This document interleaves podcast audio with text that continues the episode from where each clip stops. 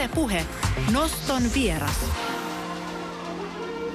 Kyllä, ja hän on toimittaja ja MTVn entinen kirjeenvaihtaja. Ties mitä, Kari Lumikero, tervetuloa Noston vieraaksi. Kiitoksia. Olet Suomessa käymässä. Missä sä asut nykyään? Tämä on vähän pitempikin tarina, mutta kai mä enimmäkseen asun kuitenkin Budapestissa. Ja se johtuu siitä, että mun vaimoni Kiitta Högnampä Lumikero, entinen yleläinen muuten, niin on, on siellä tämän Suomen kulttuuriinstituutin johtajana. Että siellä päin aika paljon olen, mutta onhan mulla vahva ankkuri myöskin Ruotsiin ja ja Suomeenkin. Niin, siis sä oot, sä oot kotoisin Torniosta, kävit vissiin Kemissä syntymässä, mutta sitten... Hyvin, olet jotakin paperia lukenut. Tor- näin, näin Tornio ja siitä sitten Ruotsin puolella. No juu, ei, kyllähän tässä on aika pitkä reissu tehty. Mun isäni oli toimittaja myöskin ja, ja me aika paljon liikuttiin Suomessa siis ihan alaikäisenäkin. Me oltiin Lapissa paljon, sitten oltiin Vaasassa välillä, Helsingissäkin ja näin, mutta sitten lopulta ajauduttiin sinne rajaseudulle, Ruotsin rajalle takaisin ja sieltä sitten Tampereen kautta Tukholmaan. Mm, jos, jos, jos olisi kysyä, että mistä sä oot kotoisin, niin mitä sä vastaat? No silloin, kyllä kai mun täytyy, sehän on vähän niin kuin tunnekysymys myöskin, että ei se ole pelkästään Nimenomaan. se, että missä on tullut oltua, niin kyllä mä nyt itseäni peräpohjalaisena pidän. Mitä se näkyy? No en tiedä. Vai kuuluuko se? No tuota, äiti nimittäin oli Karjalasta, että, että mä oon tämmöinen sanotaan peräpohjalaisen ja karjalaisen ö, sekamuoto. Ö, mä oon kohtuullisen vilkas ö, lappilaiseksi ja aika tumman sorttinen karjalaiseksi, jos näin sanotaan. jos jotain piti keksiä. Öm, sä aikoinaan lähdit sitten Ruotsiin mikä sai sut jäämään sinne? Yleisradion ylivahtimestari Nyman.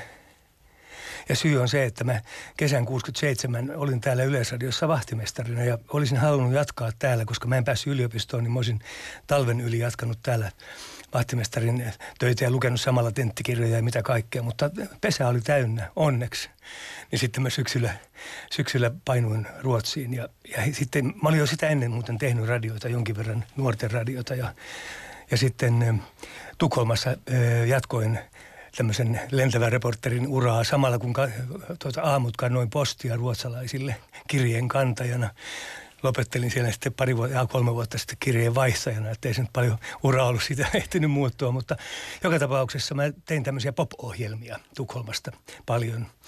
Ja sillä tavalla tämä kontakti Yleisradioon säilyi, kunnes sitten aika nopeasti ajauduin Ruotsin radion suomenkielisiin lähetyksiin. Sinne sitten perustettiin pikkuhiljaa myöskin kohtuullisen iso toimitus näiden siirtolaisuuden suurina vuosina 60-luvun lopulla ja sinne mä sitten jäin. Mm.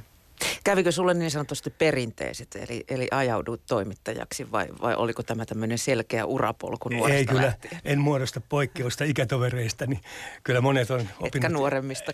Niinpä se taitaa olla, joo. Nykyään kyllä aika monet huomaan sen, nuoret on tota, erittäin hyvin kouluttautuneita, mutta me haettiin elämän kautta sitä koulutusta. Kyllä mä opiskelin Tukholmassa valtiotiedettä muun muassa, mutta Kuten minä niin kuin monet Mutta oliko sinulla mielessä joku tämmöinen kunniallisempi ammatti No oli, siis sanotaan näitä alun perin mä olin miettinyt, että musta voisi tulla juristi. Ja se ei ollut johtunut mistään TV-sarjoista, vaan mä jotenkin ajattelin, että mä, jos mä opin yhtään laki, lakia pänttäämään päähän, niin se voisi olla niin kiinnostava ammatti, koska se on myöskin hyvin vaihteleva, riippuu tietysti millä jurismin alalla on. Mutta tota, sitten kyllä tuo isäni ammatti, ja kun mä sitä seurasin – kotoa käsin ja pääsin joskus mukaankin tota, juttumatkoille, repparimatkoille Pohjanmaalla, kun oltiin Vaasassa. Niin tota, musta se oli kyllä hyvin kiehtovaa ja aika luontevasti se niin sitten siihen suuntaan vääntyi. Oliko sulla helppoa mennä opiskelemaan sitten ruotsiin? Oliko sulla ruotsin kieli jo hanskassa? Ei ollut niin hyvin hanskassa. Mä, ö, tuota, itse asiassa mun ylioppilaskirjoituksissa huonoin aine oli ruotsi. Mutta kyllä mulla oli kontakti ruotsin kieleen, niin kuin monilla tuolla Tornionlaaksossa on, koska mehän kuunneltiin muun muassa Ruotsin radion näitä musiikkilähetyksiä. Me tiedettiin paljon nopeammin kuin täällä Manner-Suomessa tuota, kukaan näistä uusista musiikkivirtauksista Euroopassa. Kuunneltiin tiiui, toppia ja niin edelleen. Et kyllä mulla jonkinlainen kontakti ruotsin kieleen oli, mutta en puhunut sitä niin kuin ihan mitenkään täydellisesti, enkä edes niin kuin lähe, lähellekään. Sanotaan, että mä puhuin sitä tyydyttävästi, mutta hyvin nopeasti sen kyllä sitten oppi siellä, mm. ihan käytännössäkin. Mä, itse asiassa mä menin muuten tämmöiselle ruotsin kielen kurssillekin, joka oli semmoinen ilmainen kurssi maahanmuuttajille.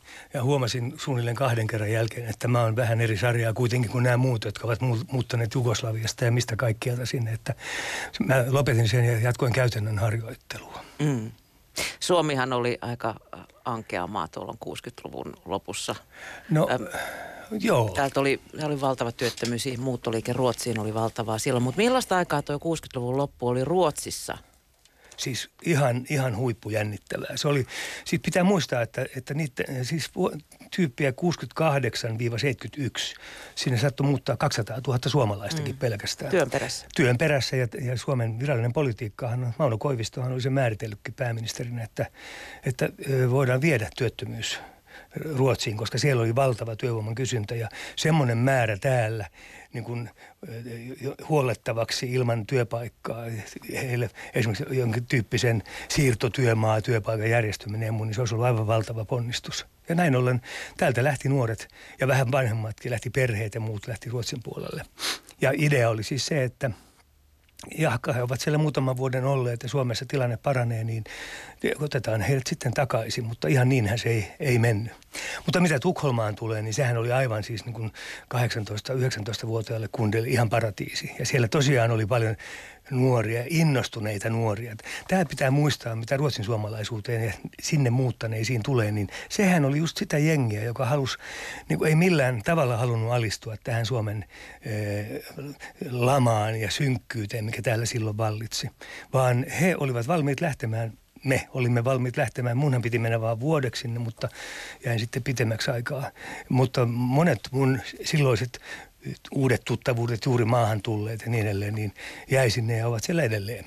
Ja, ja, ja ovat hyvin tyytyväisiä elämäänsä. Mitä sä vertaisit sen aikaista henkistä ilmapiiriä Suomessa ja Ruotsissa? No se on nimenomaan. Oliko yö ja päivä? On, kyllä näin voi sanoa, joo ammatissani tulin muuten myöskin äh, tapaamaan, siellä oli hyvin äh, suuri äh, homoseksuaalivähemmistö, siis suomalaisia, jotka he kutsuivatkin itseään seksuaalipoliittisiksi pakolaisiksi.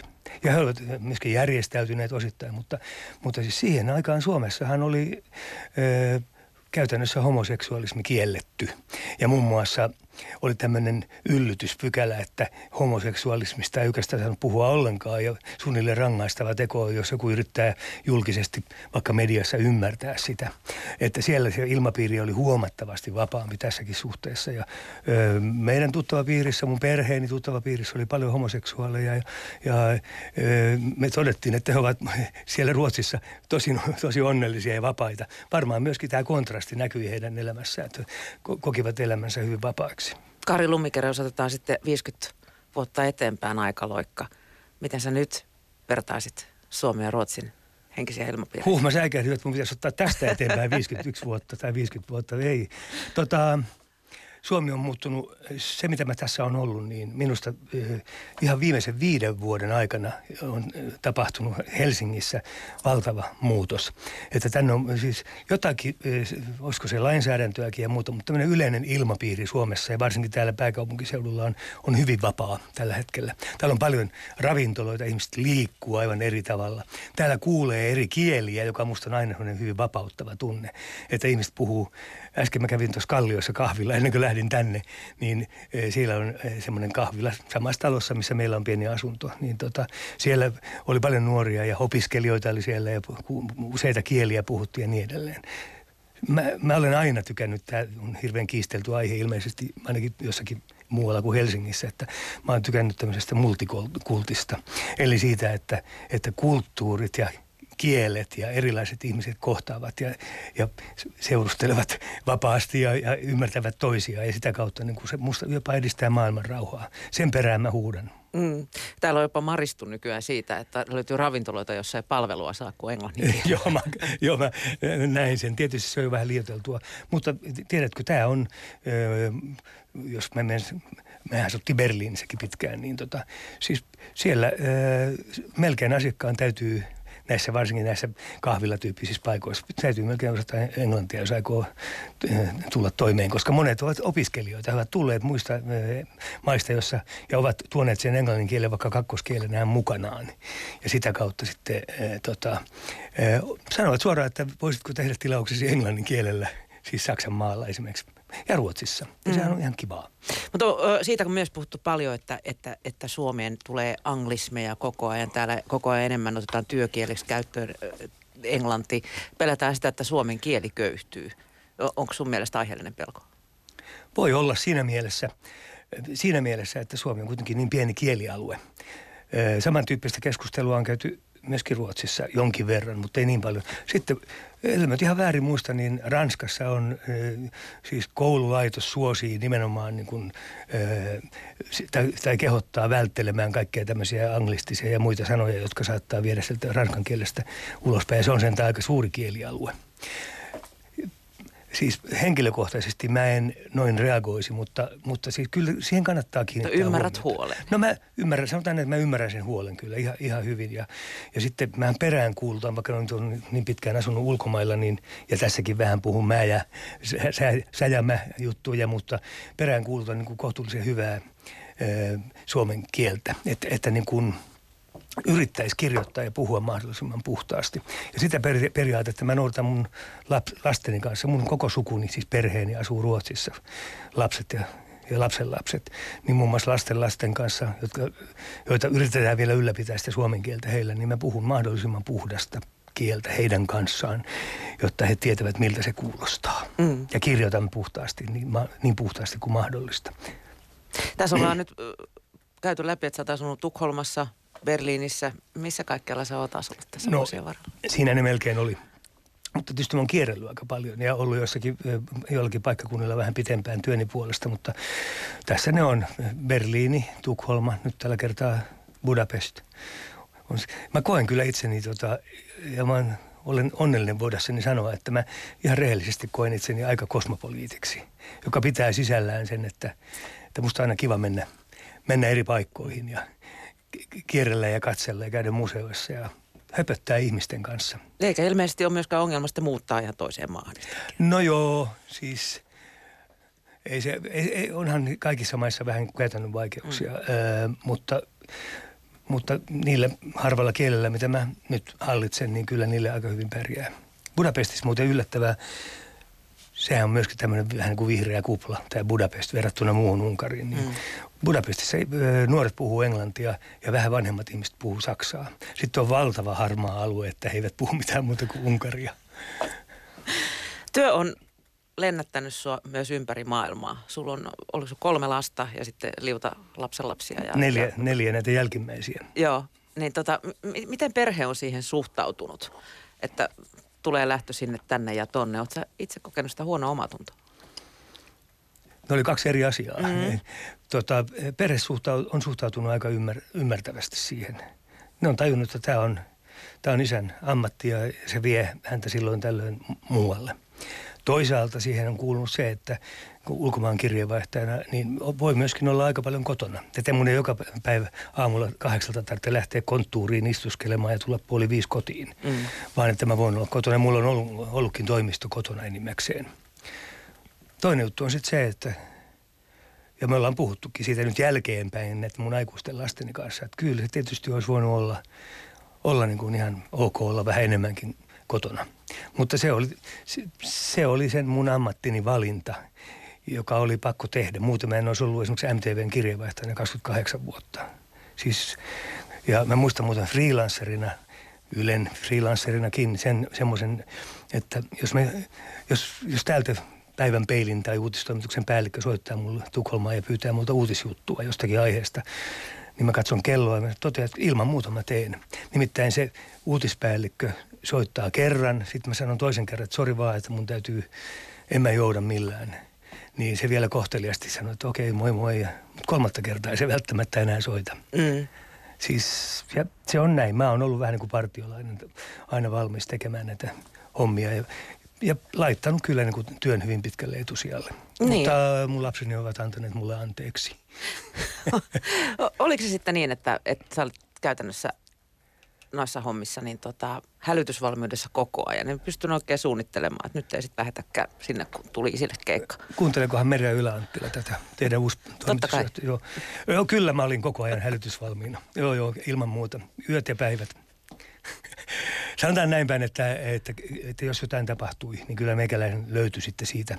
Ja mm. hyvin nopeasti voitiin lähteä liikkeelle. Mä olin myöskin itse hyvin aloitteellinen siinä. Se oli muuten sitä aikaa myöskin, että MTV oli rahaa. Että ei sitä, ei, ei niin kuin voi, päälliköt eivät vaipuneet sikiöasentoon miettimään ja laskemaan jollakin pienellä laskukoneella, että onkohan nyt varaa lähettää pikku Kari jonnekin reissun päälle vai ei tai ketä tahansa muutakin, vaan, vaan pääsääntöisesti kyllä sitä niin kuin resursseja oli niinä kultaisina vuosina, millä minä, minä mä olin MTVssä töissä. Mm. Ja meillä oli tärkeää, mitä Merja Yläanttilan entiseen yhtiöön tulee, niin meillä oli tärkeää se, että me näyttäydyttiin. Siis mulla oli sellainen idea, että hit and run – että mennään niin nopeasti paikalle kuin ikinä vaan voidaan johonkin tapahtumien keskipisteeseen, mutta ei jäädä sinne asustelemaan, vaan me ollaan siellä muutama päivä, kolme, neljä päivää, maksimi viisi päivää, sitten tullaan pois sieltä. Me haluttiin niin kuin tässä kilpailutilanteessa silloin osoittaa, että meillä on jumalattoman terävä, nopea kyky lähteä eri paikkoihin ja mielellään olla siellä ennen muita koska se ainakin kollegoiden keskuudessa lasketaan. Ymmärtääkseni tästä käydään edelleen kilpailua eri uutistoista. Joo, sen sijaan mä, mitä internettiin tulee, niin mun on vähän vaikea ymmärtää, että että jos, minäkin istun, onneksi mä en ole enää siinä hommassa mukana, mutta lehdistötilaisuudessa, niin mun täytyy kesken heti kun se lehdistötilaisuus on alkanut, mun pitää naputtaa ensimmäiset rivit siitä aiheesta, koska sitten muut joutuu kirjoittamaan eh, tai ilmoittamaan, että asiasta kertoi ensimmäisenä esimerkiksi MTV. Niin, se on hyvä vedä otsikoja sitten asiasta lisää hetken kuluttua. niin, niin, aivan. Mutta siis se on hirveän häiritsevää. Mä oikeastaan niin, ja sitten lopulta mä huomaan, mä en kerro, että mä oon siis MTVssä 28 vuotta töissä, niin mm. joku ihminen tuli sanomaan, että hei, mä oon kuunnellut koko ikäni sua, että sähän olet siellä Yleisradion toimittajana siellä Tukholmassa. Tämä okei. Okay. Se ei merkitse tavalliselle kuuntelijalle lopultakaan mitään. Kollegoille se merkitsee ja pomoille. Se on juuri näin. Entä sitten Kari kirjeenvaihtajan työ? Mä oon nyt seurannut lähinnä tässä viime aikoina tietysti kun Ranskasta on tullut paljon raportteja, niin Anna-Stiina Heikkilä, miten hän on siellä niin ding, ding, ding joka paikassa saman tien kun tapahtuu. Ja, ja, ja myös ne aiheet, niin, niin eh, siinä joutuu aika nopeasti perehtymään ties mihin. Mm.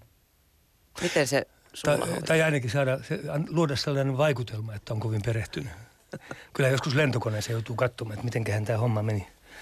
Ja mulla on semmoista perusmateriaalia, että tietää suunnilleen minkälaiseen maahan menee. Mm. Mutta siis se, Mut kun säkin oot kuitenkin tehnyt sekä kevyitä aiheita ja, ja sitten raportointia kriisialueelta, niin se on valtavan laaja skaala. Totta kai. No mutta se, se, se taas kuului ja tavallaan kuuluu edelleen, mutta ennen kaikkea MTVssä kuului niin kuin meidän työnkuvaan, että me tehtiin niin kuin koko elämän laajalta kirjolta juttuja. Ja se, joku ajatteli, että tuohan menee munaa itsensä, että koko se imago, minkä se on luonut näiden viimeisen 30 vuoden aikana toimittajana, niin se on nyt mennyttä, kun se on tehnyt tuommoisen jutun. Vielä mitä? Ei päinvastoin, sehän vaan lisää mainetta. Ei tavallisesti ihmistä ajattele edes sellaista.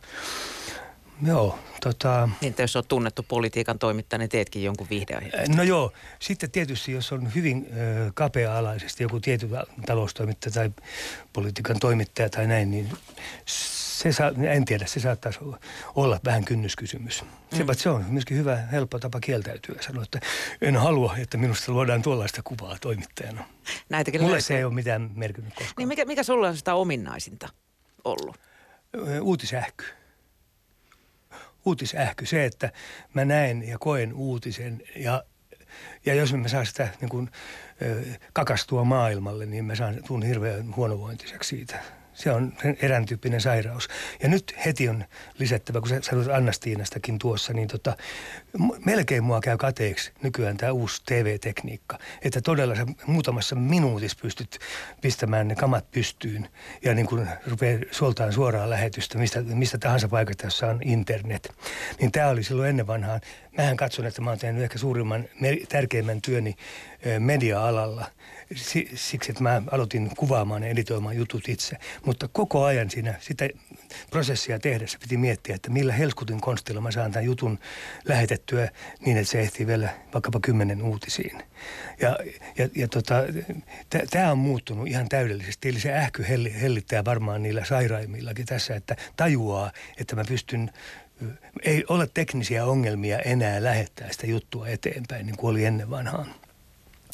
Ja tota, äh, Putin oli mennyt ohi jo ennen kuin saatiin kamat kasaan. Mutta kato, meillä oli Merä Yläanttilan kanssa semmoinen idea, että ensimmäisinä suomalaisina mä vedän, tai me vedetään vaikka kahdestaan sen kanssa jostakin Tukholmasta, kun pitkä suora lähetys, nimenomaan internettiä pitkin ja kaikki tämä, niin siis mun aikana se ei onnistunut sillä tavalla toimimaan vielä, että se olisi ollut täysin luotettava. Ei se vieläkään ihan luotettavaa mm. mutta siis se, ja tämä tulee ja on jo mullistanut koko tämän niin kuin tuotantomaailman, että siis kaikki on mahdollista. Se paitsi me ollaan saatu merkittäviä kilpailijoita, me ammattitoimittajat.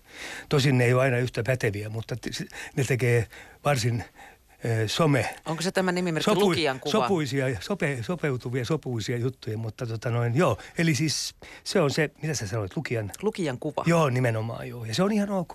Mutta mä tarkoitan, että jatkossahan tulee olemaan niin, että media – jos lasketaan some mukaan, niin tulee olemaan täynnä siis materiaalia, joka tuoreudessaan voittaa tämän meidän ammattitoimittajien ja meidän koneiston mennen tullen.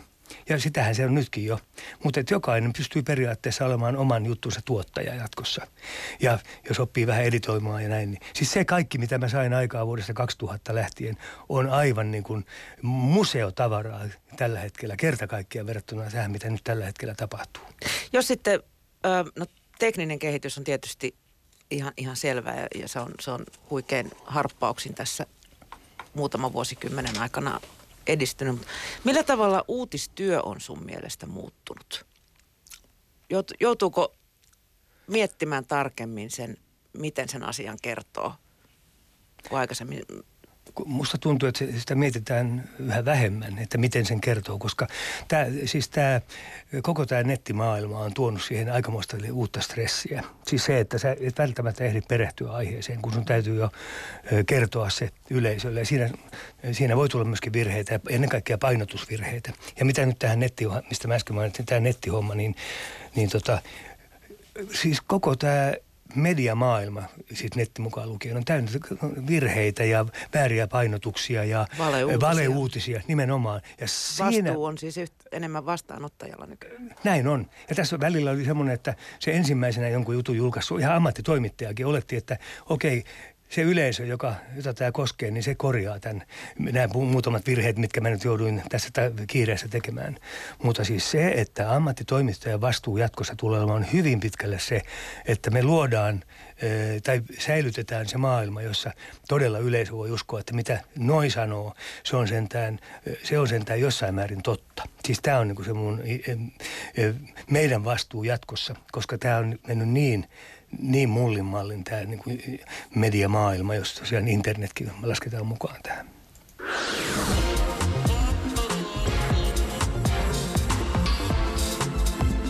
Yle Puhe. Noston vieras. Ja hän on tänään toimittaja MTV3 pitkäaikainen kirjeenvaihtaja Kari Lumikero. Sä oot raportoinut myös kriisialueilta ja olet ollut keskellä luonnonkatastrofeja, muun muassa tsunamia. Miten, miten sä erotat oman itsesi siitä objektiivisesta to- toimittajasta esimerkiksi suhtautumisessa ihmisiin, joihin sä näillä kriisialueilla olet törmännyt? Pystyykö sä pitämään sen toimittajan roolin vai, vai tuleeko tunteet mukaan? Mä oon miettinyt paljon tuota ja joutunut miettimään sitä. Siis mä koen, että siinä, siinä akuutissa tilanteessa mä oon joku, niin kuin jonkinlainen lääkäri. Samalla tavalla kuin tota, ambulanssi tuo kärsivän onnettomuudessa olleen potilaan lääkärin luokse, niin mä oon vähän samassa tilanteessa, että mun on pakko ikään kuin, ei nyt kovettaa itseäni, mutta ajatella sitä, että mun täytyy mennä tähän tapahtumaketjuun nyt näiden ihmisten kautta niin syvälle kuin mä ikinä voin, niin rehellisesti kuin mä voin ja ää, raportoida tästä heidän tilanteestaan niin, ää, niin totuudenmukaisesti kuin mihin mä pystyn. Ja, ja niin mä oon yrittänyt tehdä. On kieltämättä ollut tilanteita, jotka ovat hyvin vaikeita, kuten tämä tsunami muun muassa. Mutta se reaktio saattaa tulla vasta jälkeenpäin Mm. Siis mä tajuan, että, että tämän kaiken, mitä mä nyt koen, sen täytyy jalostua niin jutuksi tai joskin suoraksi lähetykseksi. Ja se mun täytyy tehdä se. Sä et voi jäädä parkumaan sitä. Mä en voi jäädä parkumaan. Semmoistakin on tapahtunut. Mä olen vieressäkin, kun ihmiset niin kuin ihan romahtaa, siis mm. mun kollegatkin. Että on semmoisia tilanteita, joissa mutta ehkä mulla ehti tulla jonkinlainen rutiini kuitenkin tähän duuniin näiden 50, yli 50 vuoden aikana, mitä mä tota hommaa olen tehnyt. Mutta että en mä koe, enkä usko, että kukaan vaikkapa suomalaisista, jotka on nähnyt tuossa työssä, niin kokee tämmöisen jotenkin tunteeton. En mä sitä ole myöskään. Ja mulla on taipumuksena, mä huomaan, olen tiennyt aina sen, että mä yritän lähestyä ihmisiä jopa sillä tavalla, että – jotka on vaikeassa tilanteessa, vaikkapa jonkun onnettomuuden jäljiltä, mutta että mä koskettelen. Mä otan niitä olkapäistä niitä kiinni ja, ja, ja otan ne vaikka ihan mun lähelleni. Mä rikon jonkinlaisen raivo- ja epäluottamuksen rajan sillä tavalla. Ja ihan tavallisesti myöskin mä valmistaudun haastatteluun, mä saatan vaan siirtää sitä haastateltavaa pikkusen niin, että mä vaan pääsen koskettelemaan häntä. Siis olkapäistä napata kiinni ja voit se kääntyä vähän näin päin ja, ja sen jälkeen mä olen niin kuin saanut jonkin asteisen luottamuksen heihin. Ja mitä tuohon tsunamiin tulee, niin niin kuin muistat, niin muahan arvosteltiin jonkin verran siitä, että mä olin hieman liian aktiivinen siellä. Lähestyin näitä uhreja tai heidän omaisiaan tai koko sitä tilannetta liian aktiivisesti, niin, niin tota, monet, on, jotka ovat olleet siellä, on tullut jälkeenpäin sanomaan mulle, että oli hyvä, että mä olin siellä. Että mä yhtäkkiä he kokivat mut ainoana henkilönä, joka oli jonkinlainen tuki, semmoinen vähän niin kuin puolivirallinen tukihenkilö tässä hirveässä tilanteessa. Ja muun muassa sellaisia ihmisiä, joita mä haastattelin siellä, he ei koskaan ole antanut kellekään mitään haastattelua tuosta aiheesta, niin, niin sitten kuitenkin eh, mä oon jälkeenkin päin heitä tavannut ja, ja he ovat niin kuin tykänneet mun tavasta toimia. Mm. Tämä on nyt tämmöinen pieni puolustuspuheenvuoro, mutta tämä on ollut mun tapani ja lopultakin niin mä luulen, että se olisi ihan suositeltava kelle tahansa. Ei ole varmaan helppo paikka tuommoinen tsunami, kun siellä ei oikein kukaan tiedä sillä hetkellä, missä mennään. Aivan. Niin kaivaa sitä oikeaa tietoa. Siitä. Nimenomaan, ja sitten ihmiset, on, äh, ihmiset nimenomaan, ne uhrit, jotka on päässyt pakoon, niin ovat tietysti aivan, aivan siis niin kuin hirvittävässä tilassa. Ja osa heidän ystävistään ja sukulaisistaan on poissa ja niin edelleen. Et siinä tietysti niin kuin periaatteessa kannattaa olla kyllä hyvin varovainen. Mm. Äh, mutta mutta jotenkin vaan, siis se, minusta se vaatii semmoista tietyn tyyppistä ihmistuntemusta. Ja ja sitten on tietysti nämä uhkaavat tilanteet. Onko meillä vielä aikaa vai? On. No, nämä uhkaavat tilanteet, jos yhtäkkiä, niin kuin, siis se mä oon todennut, että, että niin kuin raivostunut väkijoukko on, on todella arvaamaton. Ja varsinkin, jos yhtäkkiä, jos sinne tulee joku välivaikuttaja, joka haluaa, että tämä väkiva- väkijoukon raivo kohdistuu ei välttämättä siihen alkuperäiseen kohteeseen, vaan tuohon länsimaiseen toimittajaan, joka tuossa häärii tuon kameran ja mikrofonin kanssa, niin silloin kannattaa olla vähän varuillaan. Mutta sitäkin mä oon, oon niin harjoitellut, että esimerkiksi, ja myöskin sanonut oppilailleni, sanon näin, koska monta kymmentä ihmistä on ollut mulla niin kuin nuoria kollegoita, jonka kanssa mä oon näistä asioista puhunut. Mm. Eli että, että mä oon etsinyt aina tämmöisissä uhkaavissa tilanteissa, nyt mä en tarkoita sitä, että niillä olisi aseita, joilla yrittää ampua, mutta, mutta semmoisessa lynkkaustilanteessa, kun katsoo, että kuka noista roikaleista on se, joka johtaa tätä joukkoa. Ja menen sen ihmisen luokse ja mä haen siitä itselleni liittolaisen. Esimerkiksi kun mulla on kameran jalusta, niin mä annan mun kameran jalustan sille henkilölle ja sanon sille, että voit auttaa mua kantamaan tätä jalustaa, niin mennäs tonne päin noin. Usein tilanne rauhoittuu siihen paikkaan. Mm. Suosittelen lämpimästi liitto, liittolaisten hakemista. Onko sulla ikinä jäänyt mitään traumoja mistään jutusta? Onko joku mennyt erityisesti ihon alle? No joo, niitä tietysti on, mutta en sano sitä mitään traumoja on jäänyt. Kyllä siis, öö, siis ja mä en ole käynyt, en ole käynyt missään tuommoisissa niin kuin jälkitilanteissa pyykkiä pesemässä ammatti-ihmisten kanssa. Mutta mä luulen, että se, että mun perheeni on nähnyt tätä toimintaa, lapset on ihan pienestä lähtien ja tosiaan kun tuli mainituksi, niin vaimoni Kiittahan öö, oli myöskin, hän on toimittajataustainen ja tietää sen, että minä en mene semmoisiin tilanteisiin, jotka niin kuin saattaa olla hengenvaarallisia. Ja mähän muuten koulutan, että jos haluat tuota, joskus mennä Turun torille kello kolme yöllä lauantaina, niin mä voin antaa sulle muutaman vinkin, miten siellä selviytyy, ettei saa turpiinsa. Mahtavaa. mä tarkoitan vain sitä, että omalla käytöksellä voi, voi niin kuin hirveästi vaikuttaa siihen, että minkälainen se tilanne tulee olemaan. Okei, okay, mä soitan sulle joku, joku so, Turussa. Soita, joo, sulla on mun numero, joo, hyvä. Um, siis yli 50 vuotta maailmalla. Koet sä, Kari, että nämä vuosikymmenet eri puolilla maailmaa on, on muovanneet sua ihmisenä jollain tavalla? Tuossa oli jo puhettakin. Kyllä, kyllä mä niin kuin luulen, että, että se, että näkee ja, ja hyväksyy ja vastaanottaa niin kuin ne, ne paikat, missä sä käyt sellaisena kuin ne ovat. Että mä en niin kuin millään tavalla halua niitä muovata itselleni mieluisiksi, vaan mä mieluummin menen sinne katsomaan, että millä tavalla nämä ihmiset elää. Totta kai mä voin niin kuin ajatella, että, että kyllähän Suomessa – tai Ruotsissa tai mitä tahansa Euroopassa on niin kuin asiat erittäin hyvin verrattuna moniin niistä maista, missä mä oon käynyt. Mä en ymmärrä, miten tuolla jaksetaan käydä sotia näistä tämmöisistä karuista alueista.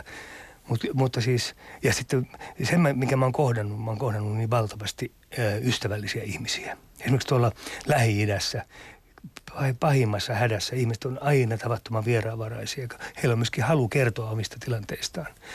Niin mä toivon, että musta on tullut sillä tavalla kansainvälinen henkilö, että mä ö, olen ymmärtänyt ja, ja hyväksynyt kaikenlaisen erilaisuuden ihan kaikilta elämänalueilta. Mm. Mitä mieltä sä oot Euroopasta tällä hetkellä?